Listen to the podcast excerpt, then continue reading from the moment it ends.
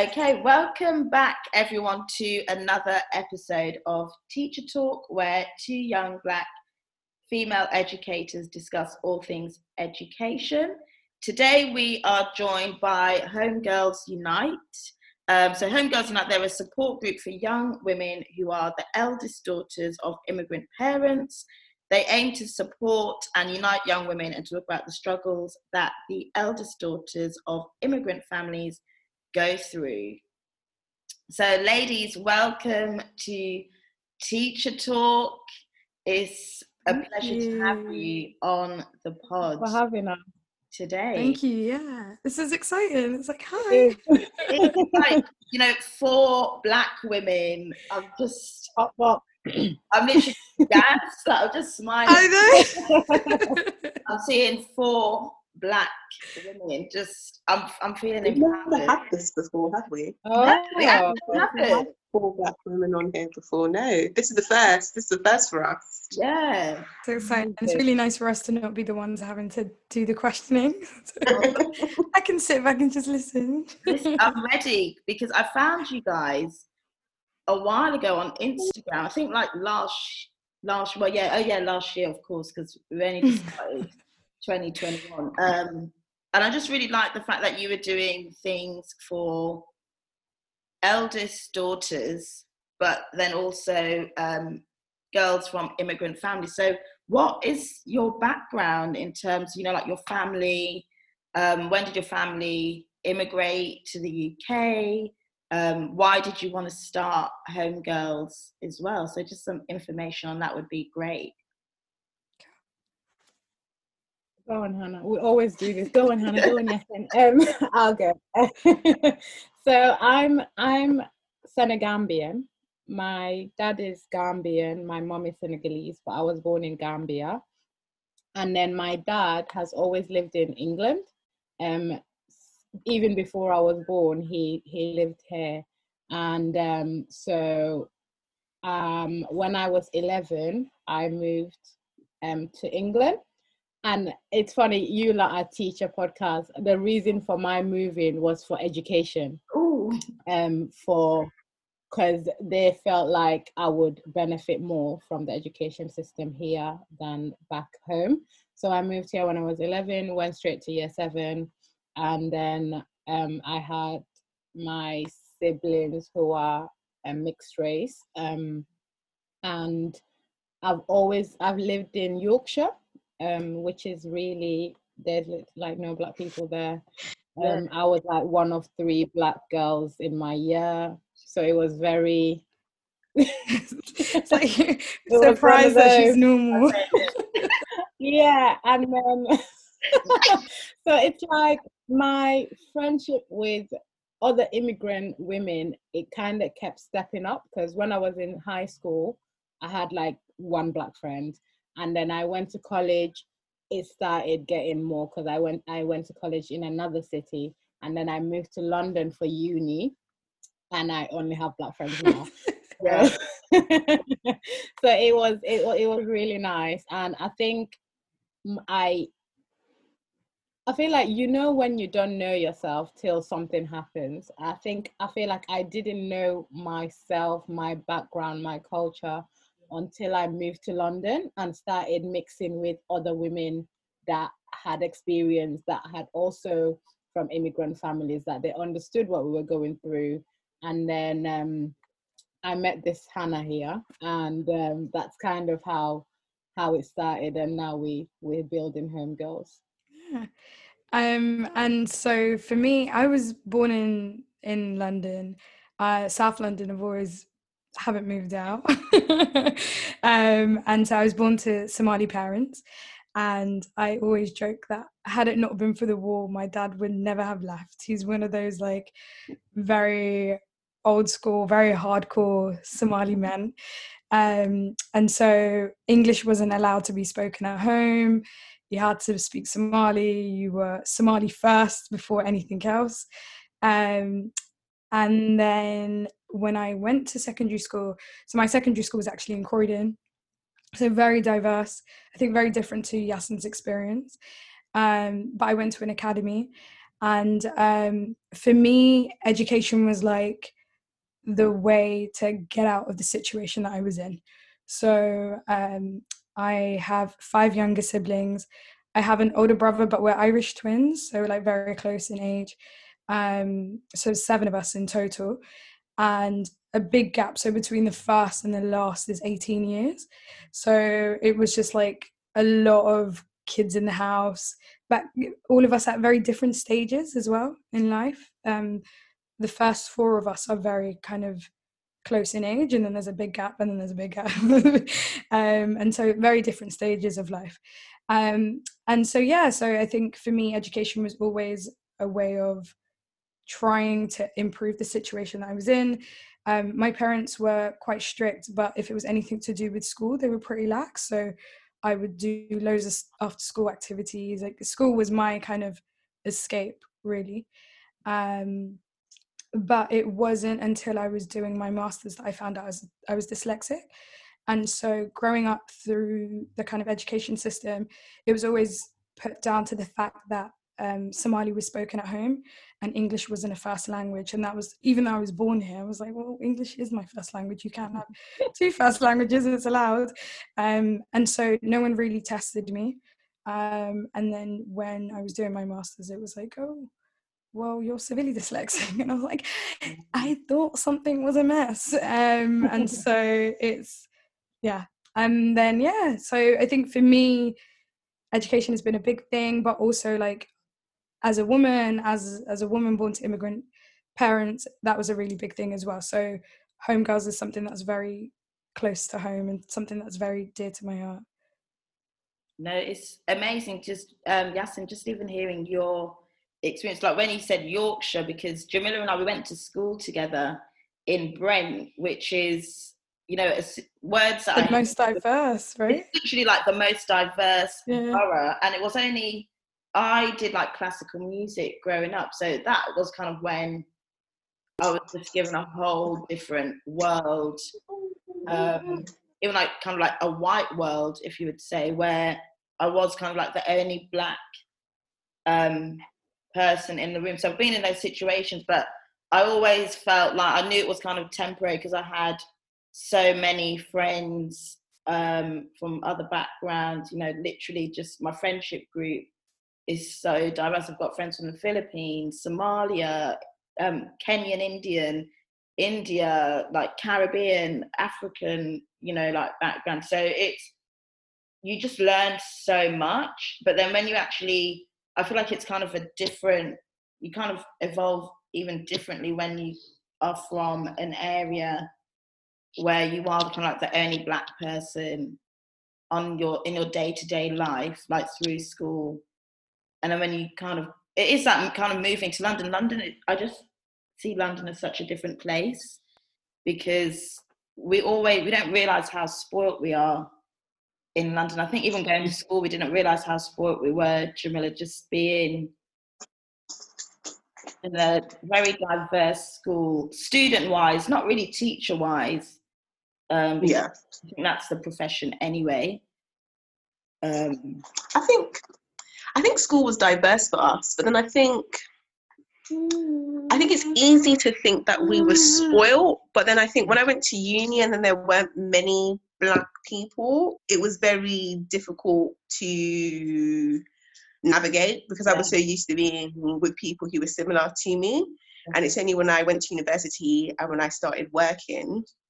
In fact, when I worked in retail, I think there were quite a few like young black people as well, but predominantly in university, there were hardly any black people. No, exactly. And so I really struggled to find like my group of people at uni. I found it very difficult to like build relationships with people. And I, I don't want to say it's just because I was black and they weren't black. I think it's a lot more to do with like culture and stuff like that as well. But I found it very difficult to navigate having been around my own company for so long.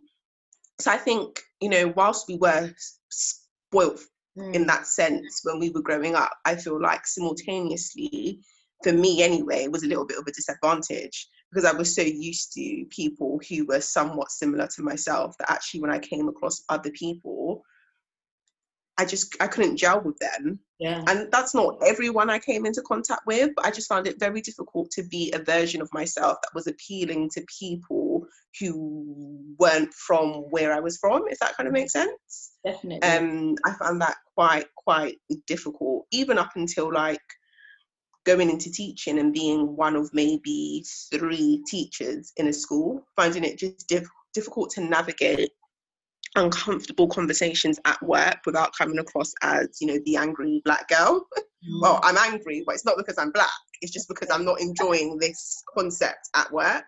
And i just find it i don't know i feel like i think either way as a black person as a person of color if you want to use that term i just feel like there's always going to be a disadvantage for us, whether we're around our own people most of the time, whether we are around people who are different to us most of the time. I feel like either way, there is just a challenge with being, you know, not English or not white in Bristol spaces. I just feel like either way, it's a challenge, and it's a challenge that I don't think I was prepared for, like by my own parents. And my parents were born in the UK.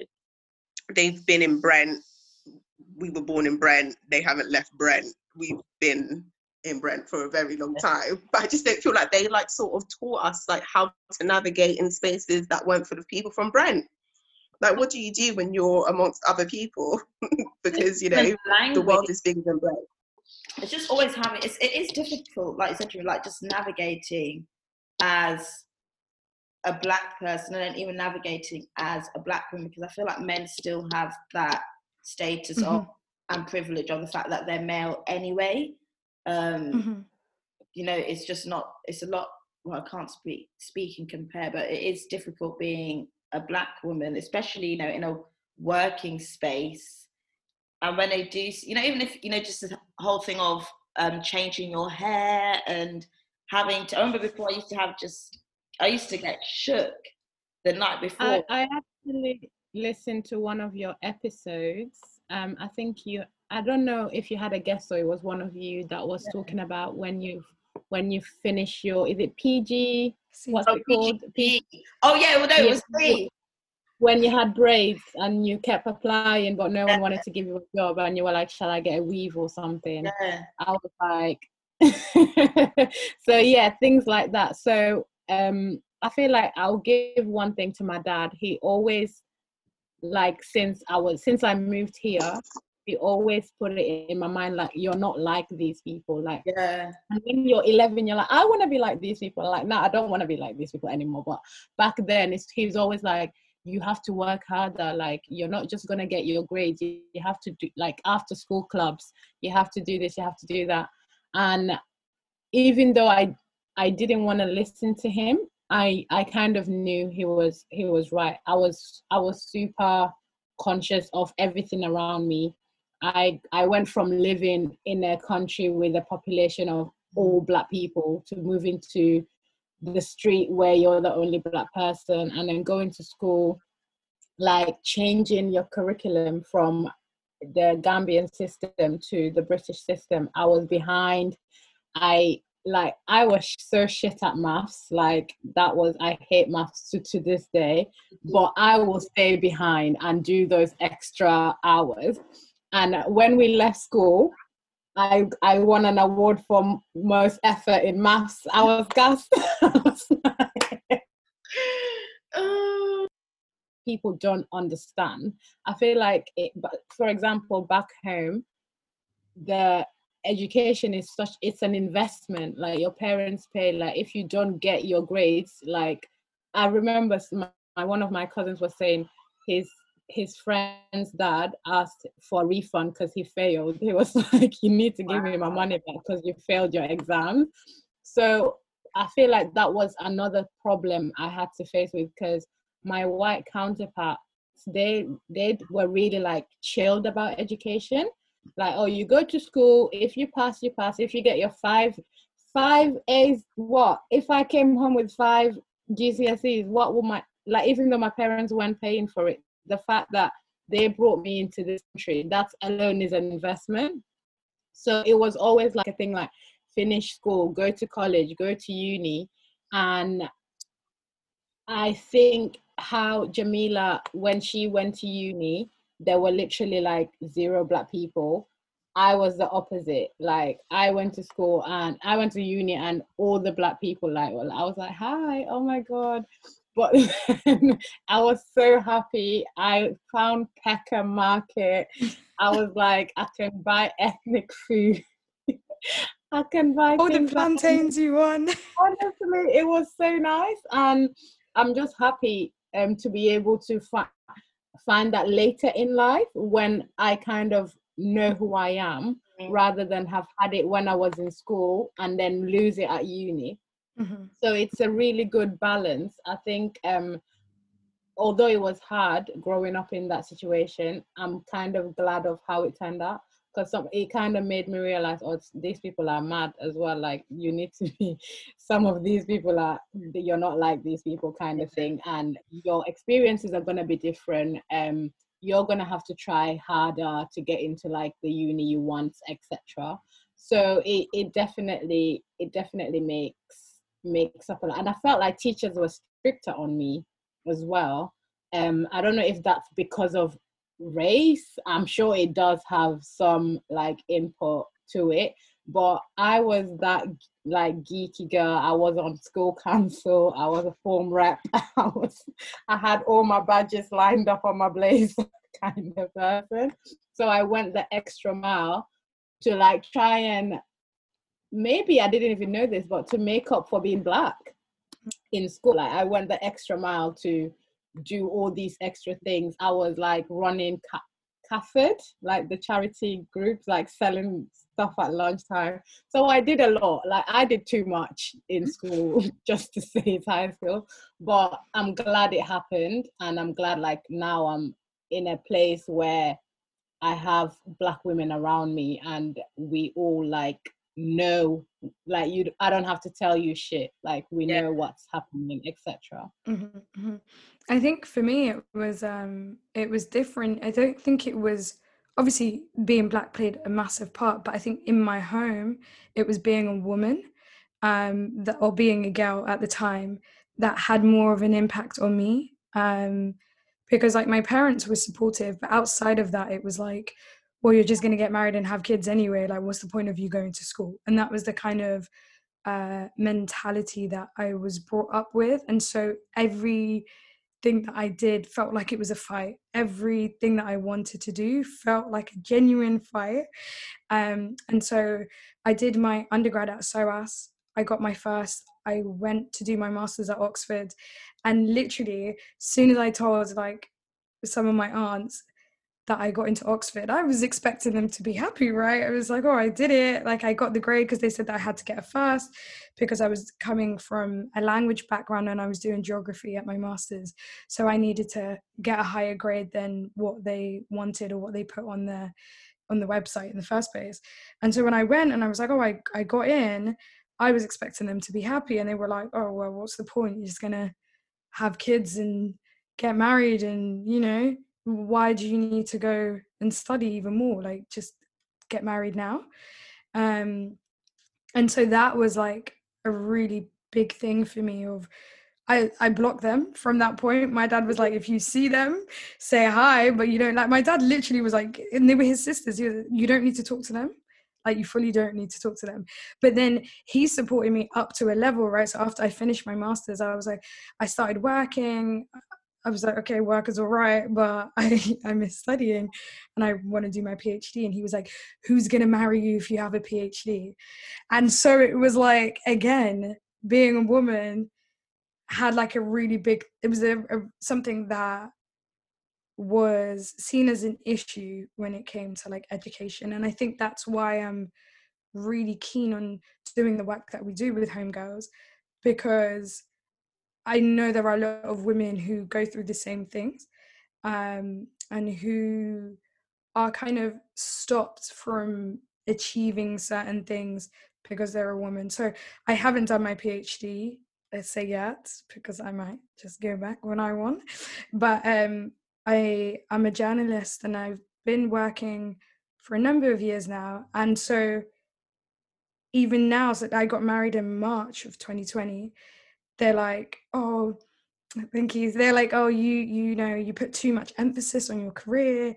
When are you gonna have a kid? So even my own parents who were like so supportive of me studying, suddenly it's like, but when are you gonna have a kid? You know, you can't take this this job with you to the grave. Yasin knows, like Yasin heard these conversations like anytime I like open my mouth, they're like, but are you pregnant yet? And that's like the first thing. My auntie called me yesterday. She was like, "Oh, um, your cousin had a dream that you were pregnant." again, we're doing this again. Um, and so it's it's been a, an issue. So like my brothers, obviously, they were like really supported to go, but they didn't want to go to university. And so for me, it was I don't know, it was like a, a funny kind of space that I was in um, and and it's made me kind of more uh, aware and also kind of um, really just determined to do what I want because I've I've realized that like I've been a, a, disappointment to them really on a number of fronts. So I'm like, why, why not just disappoint them one more time? Like, just add to it. I was going to ask you because I, I have this conversation with my friends regularly, um, female friends, and we're you know not parents of immigrants, but you know like grand our grandparents essentially and our parents. Um, mm-hmm. You know they're that first generation, um, and we were just talking about how women have evolved. So I was even watching um, Bridgerton, and the focus on that very much is marriage um, when you going when am I to get married and finding a suit? And I just feel like women we've evolved, but then kind of that generation still haven't. Because even I get asked, I don't get asked so much by my mum and dad, um, but even like you know my grand my grandma will ask me really often all the time, um, have you found anyone? Are you going to get married? And it's it's that constant pressure. But did you find that your brothers had that pressure? And do you think that pressure is like do you think it's culture or the fact that you're female as well? Why do you think that's still such a big thing? I think my my brothers did not have that kind of pressure at all. Um, for them, it's like a, a bonus if they wait because as a man, you need to, you know, be financially stable and all of these kind of things. So it was like a good thing that they wait. Um, and for I think I think it's definitely a, a gender thing. Um, I think it's I don't know if religious religion comes into play as well, like being Muslim. Um, you know, you're always told like getting married completes half your religion. That's like the the big part of your religion. Um, and then as a woman, it's like you find safety in marriage. Um, there's this idea of the man provides and you know once you're married like you're protected from a lot of like societal issues. And it's just like this blanket that's just supposed to comfort you. That's the idea of it. But looking around you're like mm, this is, this doesn't match. Like i'm seeing a lot of women being abused in different ways like financial abuse physical abuse any kind of abuse that you see it. And so for me like waiting so i'm 28 now and that was really late for them Wow. In that my mom would say, Oh, you know, by the time I was 28, I had four kids. And I was like, Well, good for you, ma'am. That's not me. Yeah. Like, and I don't understand, like, you know how hard this is what I don't get. Like, they have this idea that and oh, I think it's better for it. They came through the civil war, like they've been through a lot, and they're like things always work out. Like we never planned kids; it, they just happened, and every child is a blessing. And I'm like, well, good, but we live in a different time where how, do you know how expensive it is to rent in London? Like, yeah. those one person's income is never going to be enough. Like, we both need to work. We both need to do things. So it's been it's been quite hard. And again, that's a lot of the conversations that we have with in our events um, on our podcast. It's like a lot of the things that we talk about because it's just and it, it's funny the the number of ways it comes up. Um, so whether it's like women deciding not to do a certain career because it's seen as like is not suitable for when you have kids and like really just doing different things sometimes they're not even aware but that's like something that we definitely do try to talk about and tr- do try to like tackle internally as well as like um the, the kind of conversations that we have with our parents. You know like the whole pressuring women to m- get married but it's the fact that women have evolved but then boys Yeah. aren't being raised the same Should it? to this whole um to evolve as well do you feel exactly that as well agree. I think, like for me, I feel like. So I've I did my first degree and then I did my masters and I'm planning on doing my PhD. And every time I do another qualification, I'm always told, "Don't, don't you think it's too much? Is it necessary for you to do that one? Like, um, don't you just want to focus on work?" It's just like I still have a job. I'm doing everything simultaneously. Like I'm good. If it was too much for me, I wouldn't put myself up for it. But then, like, say my brother, for instance, nobody's worried about what he isn't or is not doing. Like, I won't get into what he does or doesn't do. I'm not going to shade him, but I'm just saying, in comparison to me, who I feel like I've done quite a bit academically, for like my brother, who maybe hasn't done as much as me academically, it doesn't matter. It's never been At all, questioned. he It's can come and go as he pleases yeah this thank you this is it and i'm just Yeah. like so you're worried about me being or doing too much could it be that maybe others are just not doing enough Mm. i'm just saying i'm just saying i'm just saying and i'm not talking about my brothers Exactly, specifically, yeah. but just in general i feel like that there, there is this argument that women are we're seen to be doing too much always doing something Always, it's yeah. too much and i wonder is it really us doing too much or is it that there are some men who just aren't doing enough yeah and I feel like in some cultures, like some people that I've spoken to, um, they think that even in their own culture, that the women in their culture are doing like quite a bit. They're leveling up. All of the migrant um, chil- children of migrants, the girls are really leveling up and doing a lot of stuff. Whereas the boys, and this is a huge generalization, so obviously we're not talking about all boys and all girls, but it seems like the boys really aren't doing that much. And so, like some of my friends, my friend, one of my good friends, she's Somali, and she was saying that, you know, people ask her when is she going to get married, when is she going to do this, and she's just like, well, I've done all of this academically, and I'm not really seeing the men doing anything. So I'm just wondering who you expect me to want exactly to marry. exactly When the field isn't really on my level, I'm just saying. Exactly. Exactly. and I'm just like, well, girl, if they're not, if they're not, you know, on your level, then you can't get married, can you? Because why should we have to marry down? and that's the thing and it's like even even if you decided to let's say marry down it's still this idea of like that man's never going to be comfortable with you and he's always going to try bring you down. That's what i found. And it- like, we can say like not all men and all of that kind of those disclaimers. But i feel like the same way that my dad reacted so like viscerally and he was like who's going to marry you if you do a phd i think it's this idea that other men have. So like they can say that they would want a woman who has a degree but not a master's or not a phd because that's going to make them feel a type of way. So it's like even if i did decide to say let's marry someone who doesn't have a degree or whatever he's going to have an issue with me having a degree.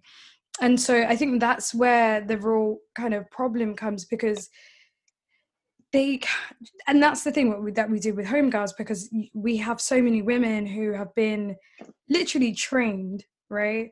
You know how to run a household you're you're trained to cook you're trained to like ha- raise kids because you've you've literally raised all your siblings. And so doing all of these things is just like second nature after a while because you've been doing it for what 20 plus years now yeah? So when you have a man who's just not with not with it. Like I tell Yasin like sleeping in it these these lot are sleeping because and why is it up to me to then like wake you? Like why do I need to show you? Why like it's just it's just a complete imbalance. And that's what really really gets to me. And it's like well instead of being so concerned that your daughter is doing well maybe maybe encourage your son to do the same. Like why why is it this pressure to then kind of reduce yourself in order to make another man feel comfortable and a man who doesn't even exist at the moment?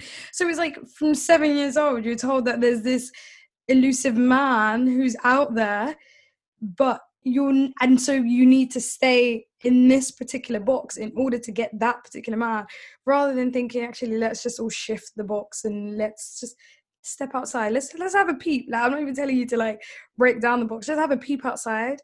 And so that's i think that's what my issue is. And it's so frustrating. It's so frustrating. And it's just like women like you said across cultures like we we work and we engage with women from all different walks of life. And it just seems it's the same across the board.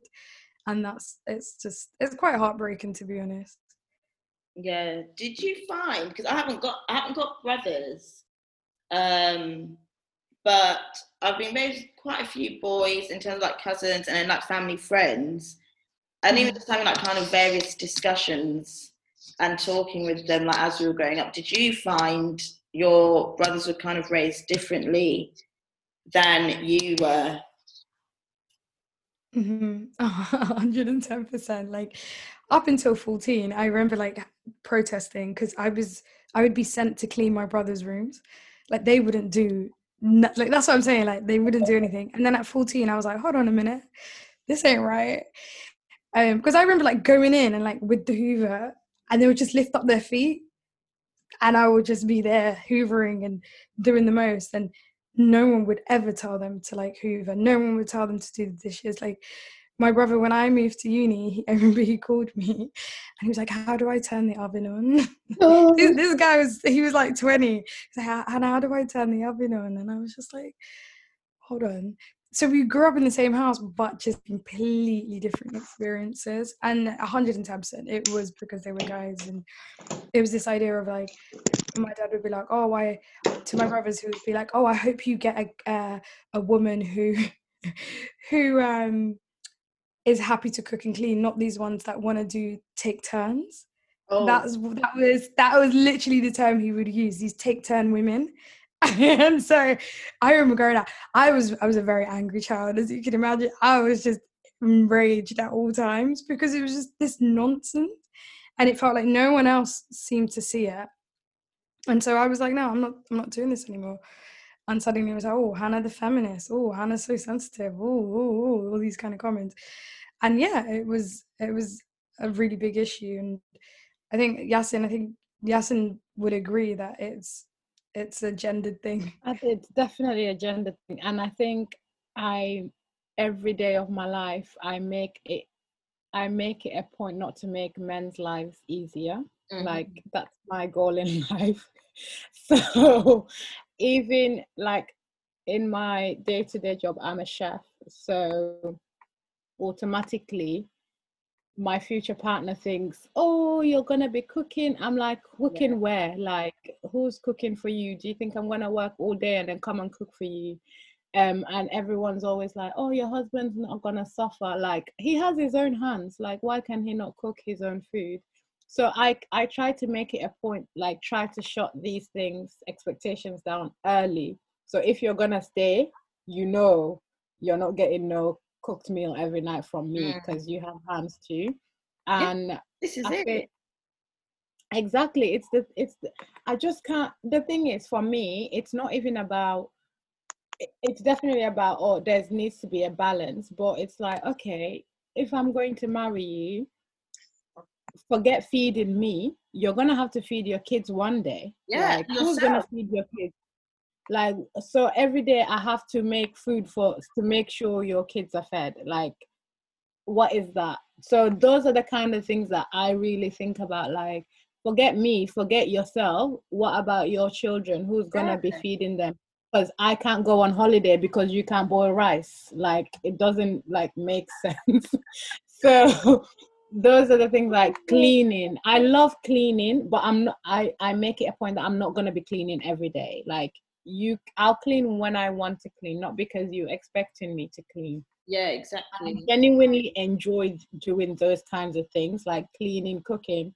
But I feel like as soon as you have an expectation that you feel entitled to it, I'll I'll actually cook and eat my food and watch you start. like, I, don't care. Like I'm really I'm really tired of these men. I'm I'm done with them. And I think also growing up in a house where I was made to cook from a young age. Yeah. Like I was made to be responsible for like the one that has to cook, the one that has to do the dishes. And I just I think that's why when I had the chance to leave for uni, I was like, bye, because I'm not gonna be your chef for the rest of your life for free. And now that I'm not home, my little sister, thank God, like we both enjoy cooking and she genuinely likes doing it.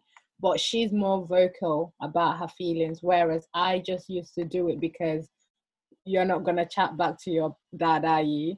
But she'll be like, I'm not your slave, like I'm not doing it. Um uh, or she'll choose what what like when she cooks, she'll give she's only 14, but she's very um she stands on her words and she doesn't shift. So, which is what I wish I was like now. But I'm learning and um, we're to get there. Whereas my brother, when my brother cooks, it's announcement upon announcement on WhatsApp group chats like Ethan cooked. Oh my God. Can you believe it? I'm not thinking this, he's 18. like, oh, how I bloody hope he can cook because he needs to feed himself. So it's definitely something I'm super conscious about, especially when I have kids. I want my both boys and girls to be very balanced. Mm. Like you you all need to know how to look after yourself. At least at the very least, like the basic stuff. You need to know how to feed yourself, how to clean up after yourself. Because although like we struggled growing up with like the responsibilities of being an eldest daughter, when you actually meet other people that haven't had that kind of worry and as adults they're struggling like they don't know how to clean they don't know how to look after themselves make their houses nice. And i'm like i'm a tad bit grateful. Like i wish it was done in a better way but i'm glad i have those life skills that mm, so many people struggle with now. So i think I definitely want to implement it, but in a way that it's like not pushing it to like abuse yeah. or yeah, that's kind of what what I want to focus on. Yeah, it's it's crazy, isn't it though? Because even for me, I'm when I get married, um, if I do get married and you know I have the opportunity to have kids, I always say, even the type of guy that I want to be with, if I'm saying like, what are you cooking for dinner tonight? Because realistically, we're both, if we're living together, we're both working people. So uh, it's not every day that I'm going to be coming home after a full day of work and doing up chicken, plantain, whatever it is, every day. Because it's not every day, like it's a balance. And I think in my household with my parents, I think this is kind of a bit more of a Caribbean thing where women are a bit more dominant in the house, but I've a lot of Caribbean men they are quite active. Like my uncles and then like my dad, um, they will cook. So like my dad will do the cleaning, or my mum always says, you know, like it's down to everyone. It's everyone's responsibility to keep the house clean, or um, you know, we'll all do the cooking, or a lot of the time before I moved, I was the one doing the cooking, and just like from enjoyment.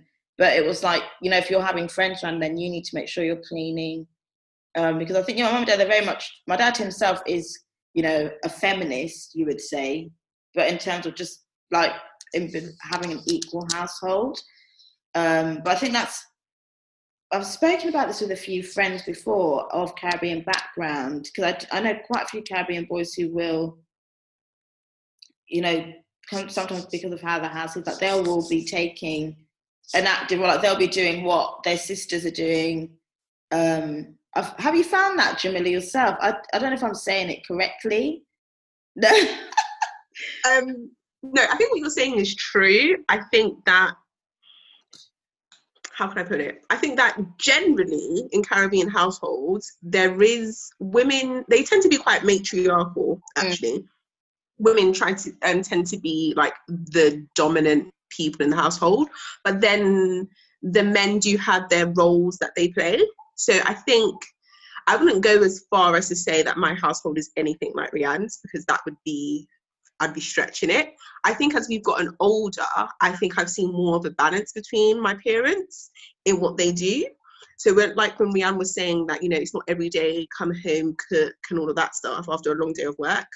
My mum was doing that, like cooking every single day, Monday to Sunday, but she worked full time and she had three kids. Um, now, however, she doesn't cook as much, and I think my dad probably cooks a little bit more than her. Um, but like I'm 28 now, so it's taken a lot of time for it to get to that place. Um, my brother, I've never seen him do anything domestic a day in his life, ever. Never. I've never seen him do anything domestic ever. I'd never, I'd never eat a meal from him because I've never seen him cook. so I wouldn't. I just, that's just me. That's my personal experience. I've never seen him you know, dice some tomatoes or onions. Never seen it. I'll never, I'll never eat from him. I remember once when we were younger, he was putting food in the oven and obviously he didn't know. See your brother's got sense Hanna. He called you and asked how do you use the oven? We were in the house and he didn't ask us how to use the oven. Bearing in mind he is the eldest.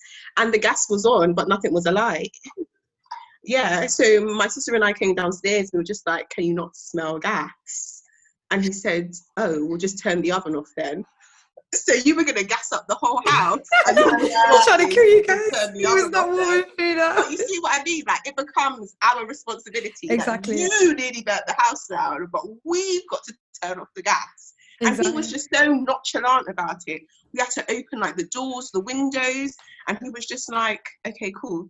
You don't got it covered. But, we, but we didn't die. Like, why are you crying? Yeah. That is the... like, mm that's mm, that's not that's not good. So I don't think I don't think my my family is quite like what's the word? We're still quite like old school Caribbean. So like my mum is more like how my grandparents would be.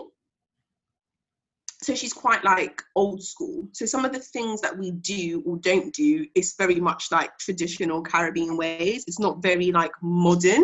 Mm. Um, my parents still say things like, "Oh, you're a lady, you shouldn't be doing that," or "Oh, you're a girl, you shouldn't be acting like that." We're like, we're not as advanced as you, and I'm sorry. Um, I'd like to say that we were. Yeah.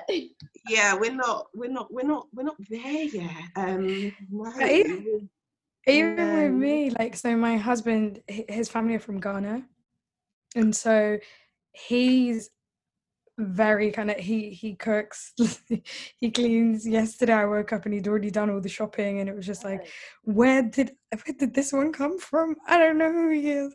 Um and so when i told my mom that she's like wow you're so lucky you didn't marry a somali man because never never would that happen. And my mom's like oh he cooks. Oh wow. Oh like, like it's genuinely a shock, like it's a novelty. And so they they think it's hilarious. Like whenever they'll come round, he'll be in the kitchen with me, like when we make dinner for everyone. And so it's like, Hanna, why is he in the kitchen? Like that's the big thing. First is like, why is why is he in the kitchen? Why does he know his way around the kitchen? Is like a big question that's asked. And so it's it's weird. And that was something that I was very like eager to have in the home and to maintain in the home um, because at the beginning it was like a lot of back and forth because i was like oh i feel like i'm the head and i'm just delegating mm. um, and that in and of itself is a job because i'm here like keeping a mental list of like toilet papers running out toothpaste is running out like it's just a constant checklist and i was like that's that's not how we're going to do it um, this is a team and so we kind of del- like we split it in the sense that like all the bathroom stuff um with that i know when we need to do all of that and and then the kitchen stuff and like so it's very much now like very split in the middle because i was like if we're to be sharing bills and sharing rent we're to be sharing this equally as well like this this there's not a thing of like I'm the man of the household, I'm paying the bills and the this and that. And so therefore, because I was like, if that's how you want to do it, we can do that. I'll do I'll cook and clean and won't pay. Like I'll just, you know, Um, but if we're going to split, we're going to split equally, and therefore, I'm not going to be delegating, and we're not going to do it that way. Um, and it took us a, a, a so we we got married like literally two days before lockdown so it's been like a whole it's been an experience. Um and it's been great though because it's meant that a lot of things that probably would have taken us a number of years maybe to to kind of to see as an issue or maybe to kind of come to loggerheads with. It it happened very fast and it was like if we're gonna be locked down for what seems like a very long time in the uk we need to sort this quickly. Mhm.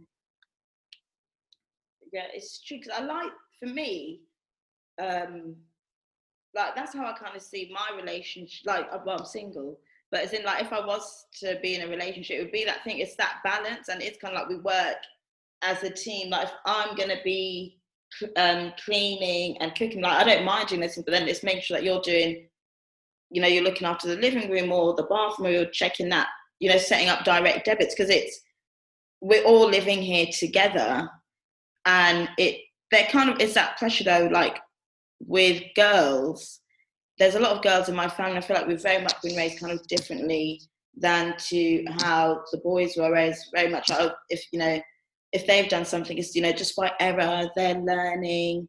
And even from a young age like girls we you know like even family parties where they would have us you know i don't know like caribbean family parties very much like all the food they and it's like girls right okay, girls, come and do the um, come and serve everyone by the buffet, and it's like, and then you know, getting the food ready for the men first. oh my god i used to What? fight. So do you know what? My grandma would literally just put a plate on the side for me because she knew that i was gonna no matter where we were i would i would just destroy everything if this idea of like the men need to eat first. I was like so you're telling me we've been in the kitchen all day yeah cooking yeah and now i can't even taste it first you're telling me i have to have what's left over I was like, oh. nah, you lot are taking the piss. So she would just make me a plate and make me sit in the corner and eat before the women. And I used to be like, I don't care. All you men have mouths as well. You speak up and say that you're gonna eat first. Like you we literally could have eaten in the kitchen and then given them what was left. but you guys want to be doing patriarchal princess. I was like, no, it's not me. No. And so I, she would just literally give me a plate and be like, just shut up. Just don't start anything. Oh, go of on course order." it's no, it's true. And I think what you said is it comes out later also because you know how we now we're talking about we want this balance of him do this, me do that. But then you know how men don't usually get things straight away. And then you have to now be like between shall I just shut up in pain and let like things go wrong for them to see that this is their responsibility? Or do you like always have to speak up and like like if the toilet roll's running out and you're looking at each other do you say something or do you tell him are you gonna buy toilet roll so and i think as um when you've been raised in that um environment it's so hard to let go of that control of needing everything to be perfect and needing everything to go accordingly. So i think like what one thing we try to push at home girls is letting people just let go like be free like running out of toilet roll is no one's gonna die. Like but someone someone might learn a lesson when they use the toilet and there's no toilet roll. Mm. So it's these kind of things that you need to like i i know i'm a control freak and i need to like learn that before i get married because i think it's so easy to baby people to be like oh and next time can you like do it? Rather than just letting them do whatever they want and then learning from their mistakes. Yeah definitely. I think it's even like that you know as teachers where we're going through our expectations and our standards and things like that. And even i've learned like i had um some te- well two hours of technical issues this afternoon i think a few years ago that just would have i would have been so wild up i would have been annoyed upset and i just learned to let go let go of it i was just like do you know what it is what it is they've got a lesson next week and move on. Like it's just trying to just I think that's the whole thing, isn't it? It's just accepting things, finding peace. Like that's how you find peace about accepting and moving on and learning to be like, actually, I don't even need to entertain it or go on about it. It is what it is. Let's move on. Because I was going to ask you, like, what kind of, you know, ethos do you want people to take away about homegirls and what kind of things do you push? Well, not push, but like messages do you drive forward with the girls um, in homegirls? I think for me, it's always that if you don't do something, no one's gonna die. Like, because I think one thing about our community is everyone is depending on that one person in the if it, if it's in the house. Like I got um I got a message actually a few days ago. Someone said they're moving out this weekend, and they're but they're so scared because this is the first like they've moved out before but they're gonna leave their siblings with their parents for the first time. And they're like what like how they're gonna cope? Like what are they gonna do without me? And i just said babe you're moving out. You should be celebrating. Like this is this is what you've wanted. So i think i it's very important to understand that their lives will go on mm-hmm. with or without you and they will be fine no one's gonna die. The house not gonna burn down. If anything it will probably improve your relationship because you're not on each other's toes to be arguing and going back and forth. So i think for me it's just helping women understand that it's okay to want to do what you want. It's okay to not have anyone rely on you. It's okay to not want to be in that family home if it stresses you out and just be selfish without feeling guilty about it so that's my ethos. And just run away if you want to run away. I'm always a fan. that's that's uh, a big thing, definitely. And it's also so for me, it's there's that, and there's also boundaries. I think that's something that we really try to work on. Me personally, I know Yasin will tell you, I really start with boundaries. So it's that's something that we're all learning together. We have like a, a resident therapist on our team and um, she she'll do like courses with us like how to put boundaries in without feeling guilty how to do this how to do that and so that that really helps. Um, but then at the end of the day for us as well it's a big thing of understanding that we can speak until we're blue in the face but there's a lot of times where life will teach these people what we're trying to tell them anyway. So we're trying to do we're trying to make it easier for them and be like actually this this and this but because ultimately it will happen and we're just trying to soften the blow for you once it does. Um, but life will, teach you. So the same way with me when i moved to do my masters it, i was like oh my god this first time blah, blah, blah. and then no like as i said no one died. Um, everyone was surviving people were going to school on time it was all happening. And so for me it was just like raw you guys were out here making me stress myself. And then it was like wait a minute no one was making me stress myself. I was stressing myself because i thought you know it was me. And even recently i've started um, acupuncture. And then before we did it i had a, a session with the guy and we had like an hour conversation just talking about life and stuff. Um, and as I was talking, he just stopped me and he was like, Oh, it must be so exhausting being you, Hanna. Like, all the world's problems are because of you, isn't it? And I was like, Where? and so it's true. Like, you may internalize a lot of the stuff that you've been taught. And you is only once once you realize that actually I cannot continue like this that you start to make those changes. So we have a number of things that we want to do, but we're only here trying to, you know, offer them an easier path it's up to them to to take it but we hope they do. No thank you. No, thank you. Thank you so thank you so much for having us